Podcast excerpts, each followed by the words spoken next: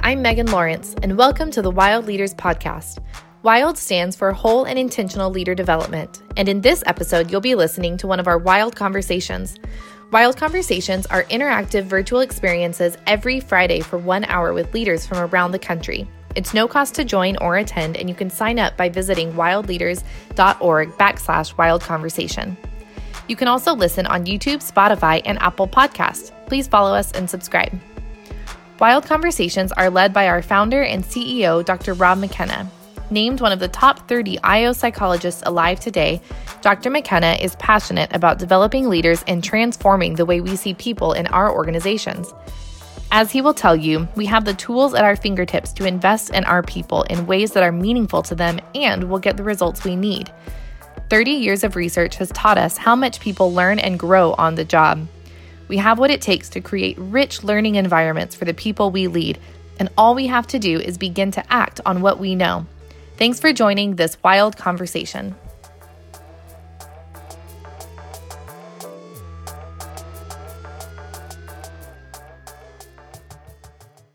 Awesome. Greetings, everyone, and welcome to the Wild Conversation. It is uh, actually one of the best times of our week, if not the best time. And, and it's all, it's all of you who make this an incredible space for all of us. And so let's jump right in. Uh, in this executive series, one of the things we chose to put on the list was this topic of leading leaders, which isn't talked about all that often. And so that was kind of an interesting place for me to begin.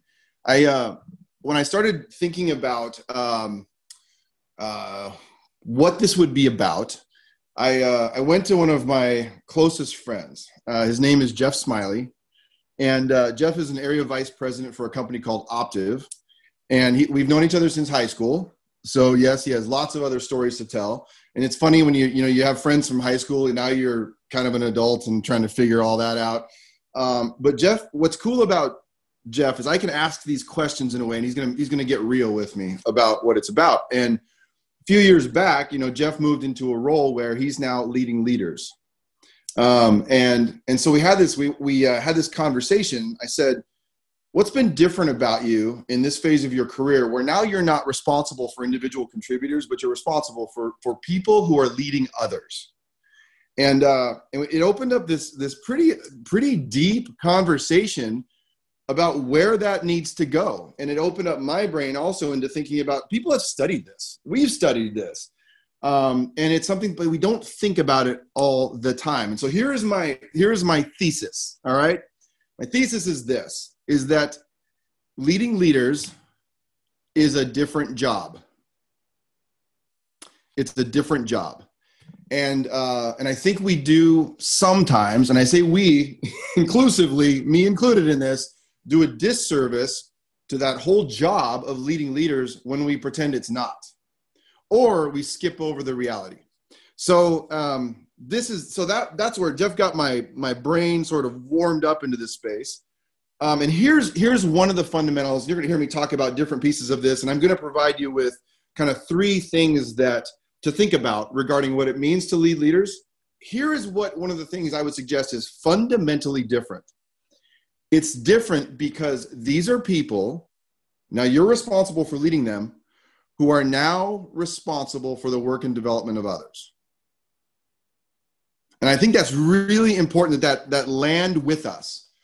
We are now, if you are leading leaders, you are now responsible for people whose reality is responsibility for the work and, and development of others. Okay, so that's and that's that's what I want to, to break down for just a moment um, because it means that now, just like us, you know, if we've been in that role. And by the way, if you're an emerging leader and you, you haven't been here yet, I'm going to give you some handholds for this because this is for you too.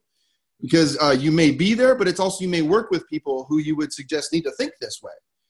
Um, is that now, when you get into that space, you're responsible for inspiring people, for developing people, for their progress. And so these are folks who may never have, have thought about leading before. Now they're leading. And so, uh, so let's go there. So one of the things that is that is always true, um, and by the way, if uh, if the wild leaders community, like let's say this community, so look around at the faces. This is my dream that someday all of us are on the cover of Fast Company magazine. Now, Fast Company may not be as is kind of cool as it used to be. I don't know. I know I apologize to any people from Fast Company who might be here, um, but I always wanted this like to, for all of us to be on the cover, and all we would say is all we did was focus on the one. And what I mean by that is we thought about the experience of a person, and in this case, a leader, and we really thought about that with intentionality. What is their experience? And we went straight at that and gave them and connected their reality to some, some ways that we could help them. So, what I would suggest is when, when it comes to that idea of th- focusing on the one, is that your beginning point is as near as your nearest mirror. So, what's interesting is most of us would say that we're aware that, like when we work with certain leaders and they go through the wild toolkit or they, they sort of get introduced to, introduced to what we do, one of the common things we hear is, Where was this when I was young?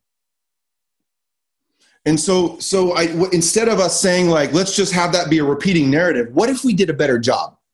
What if we did a better job of preparing people for the moment that they will begin to lead? And if we're a person who's responsible for people who are moving to that role, what if we did a better job? In our experience of it helps a lot. That's why the mirror is helpful.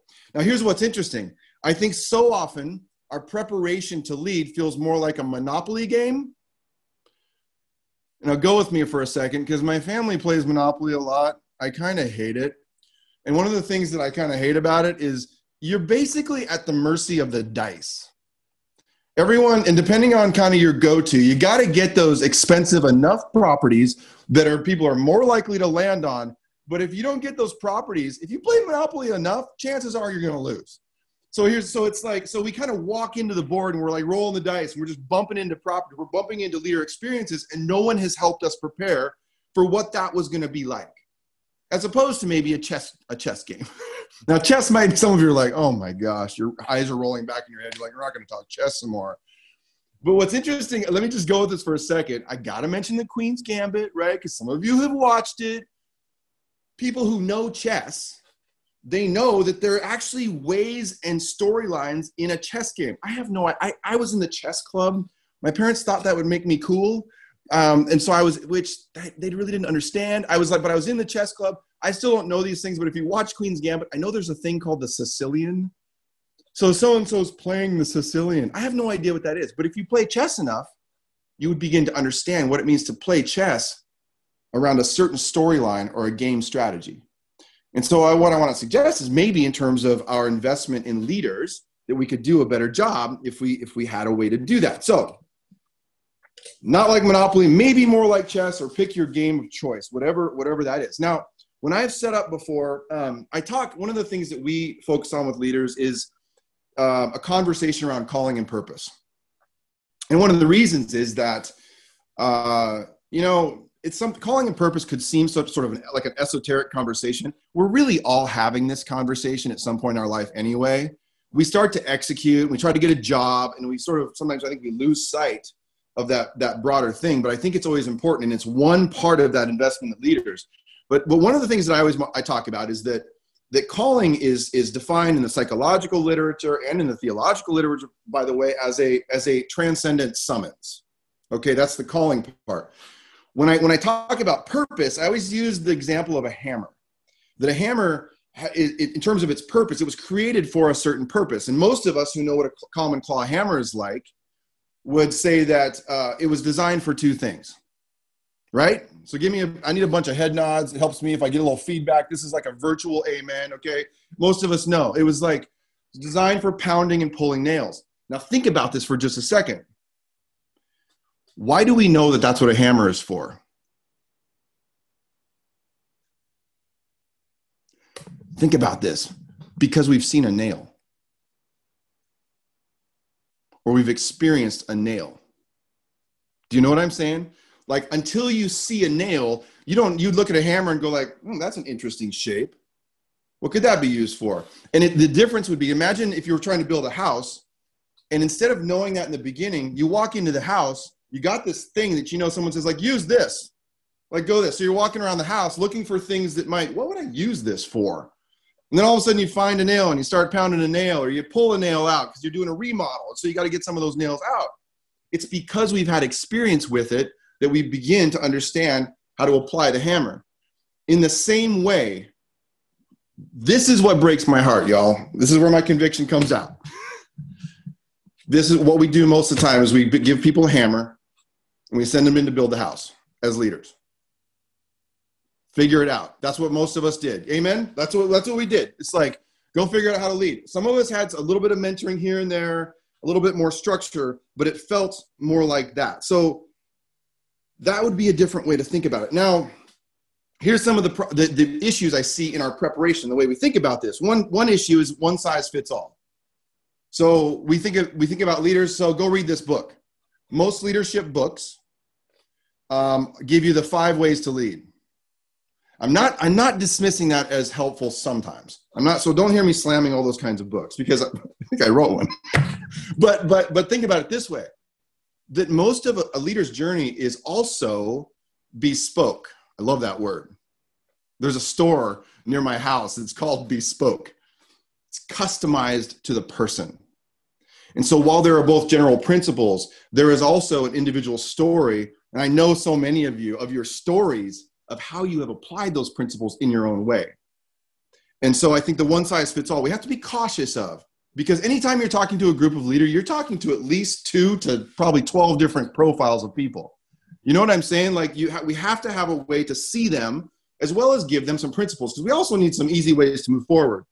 Another thing is that they're short term. I will tell you that people have asked me in the past because I, you know, I, I been investing in leader development in both higher ed and, and with masters and, and graduate students, undergraduate students, and, and with leaders on the outside. People ask me, how long does it take to prepare a leader? Actually, they'll usually ask me, how long does it take to develop a leader? And I'll say, I'll say, can I ask, can I change your question to prepare? to get them ready. Not that they're finished, but to get them ready to start. And I usually have said about two years. And that's part of that's because of my experience, you know, in in uh, in being responsible for master's students or graduate students. I was because I would say at the doctoral level, like two to five years. but here's my point: is that most of when we think of leader development and preparation solutions, so providing something to develop the leaders in our care, we give them what we think about is airport seminars. Go read this book right? This is what we think about a class. Go take a class. And, and hear me. I hope this, I, you're, gonna, you're not going to hear this part. I'm not, I'm not dismissing those things. But I would say that deeper leader preparation takes more time. And it takes leaders of those leaders who are willing to invest it. And I know this because, and this is not a shameless pitch, but it is when we when when organizations use a couple of our, our client organizations are using the wild toolkit for their third year in a row now and I will tell you, the narrative of a person changes so much. It's really incredible when they begin to seat themselves. In the beginning, someone feels like an imposter. And then they begin, all of a sudden it settles in like, okay, first I was thinking, am I a leader? Now I'm realizing I can't help it. I have to be because I'm in the role. And then it begins to, they begin to go deeper and think about, so what does that mean? How can I actually invest deeper? How can I stand? How can I plant roots? that go beyond just execution. I think of trees that have their branches go out. That's the execution part. But the tree that stand, withstands a storm has those roots. And we're talking about deep-seated leader preparation. So here, so let me give you. So my so my first point is this: identify the difference so you understand the reality. Okay. So we wrote a blog about this. I'm going to go through 12 things super fast. Think about yourself, but also think about what it means to invest in a leader. Now, this is the reality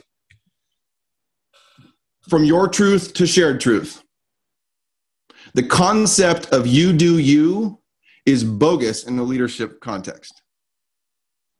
It doesn't work anymore. So, it, but it's a paradox. You still have to figure out you, but now I got to figure out you, right? Because that's that's the reality. And if we don't put that on the table, leaders get it really messes people up. Like that's what they're going to face. Let's prepare them for that. Second thing, from together, uh, from together to alone. Let me just put it in a management context. If we're all working together and suddenly I get promoted to be your manager, none of you talk to me the same way again. Now I know things about you and, and, and other your other your friends that I have to legally sometimes hold in solidarity with you. So the concept of full transparency and leadership, that statement is made by people who are not responsible for other people because the transparency you can't you legally cannot be fully transparent and i'm just i'm saying that because i'm not saying transparency doesn't matter don't hear that with me like we need more of it but i also would say let's be sensitive to who we're actually putting into leadership roles and how much we're going to beat them up for the reality uh, from authenticity to appropriateness. I think it's interesting. You have to begin to think about what's appropriate. Like, be your authentic self, which is so funny when people say that because I'm like, what if you're an authentic jerk? What do I do with that? But I'm just saying, like, you have to begin to think about other kinds of things. From looking around, so just looking around at what's going on, to looking forward. So figuring out how, how I need to go forward and also looking back. How often do I do I keep going, leading and going first? And how often do I pay attention to the needs of people who might not be keeping up? You know what I'm saying? Like this is the reality. Uh, from blame to accountability. It's one thing for us to point the finger at every leader around us and be that person. And we get to do that in spaces of our lives where we are not leading. But when you get into that role, every one of us knows now I'm accountable for people. Now I'm the one who's going to get the finger point out. So, how do we prepare a person for that? From faking it to becoming it. Like in the beginning, when you start to rehearse something, it's like, I'm not a piano player. Well, we're going to push you through to the process if you actually feel like you're a piano player. Um, another thing, from influence to responsibility. It's one thing to have social influence, it's another thing to realize you are responsible for your audience, for the leaders in your influence. From strengths to blind spots, like some of the scientists on here will, will nod their heads right now, like executives oftentimes don't derail because they failed to leverage their strengths. they derail because they also were not aware of their blind spots. And leaders know that. Like, and they have to know that. Uh, from self service to self sacrifice. That transition from what am I willing to sacrifice for the sake of the people that I'm going to lead? Uh, from simple principles to paradoxes. Pithy, simple principles, like straightforward, changes.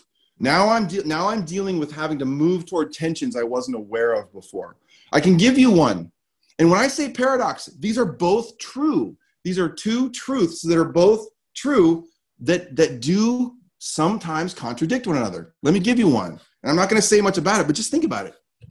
Justice and grace. Like leaders have to think about this.